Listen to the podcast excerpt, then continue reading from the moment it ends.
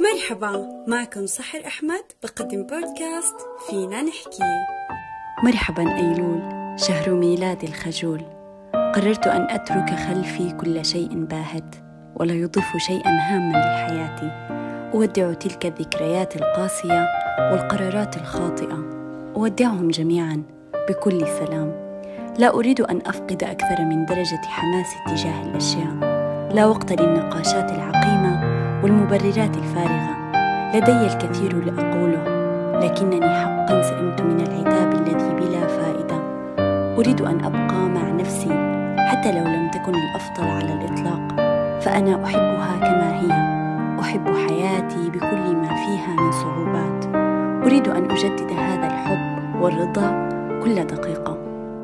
هناك أشخاص أتمنى مقابلتهم أو أن أقابلهم مرة أخرى. لغات أتحدثها كلمات كثيرة أكتبها أفكار أطبقها مشاريع أنفذها أمور كثيرة تنتظرني لا طاقة لمهدرات الوقت.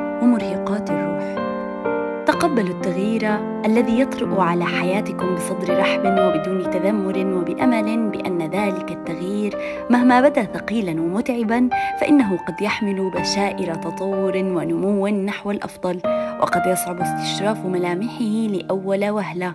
ولكنه سيظهر لكم يوما ما أن التغيير سنة الحياة الدائمة.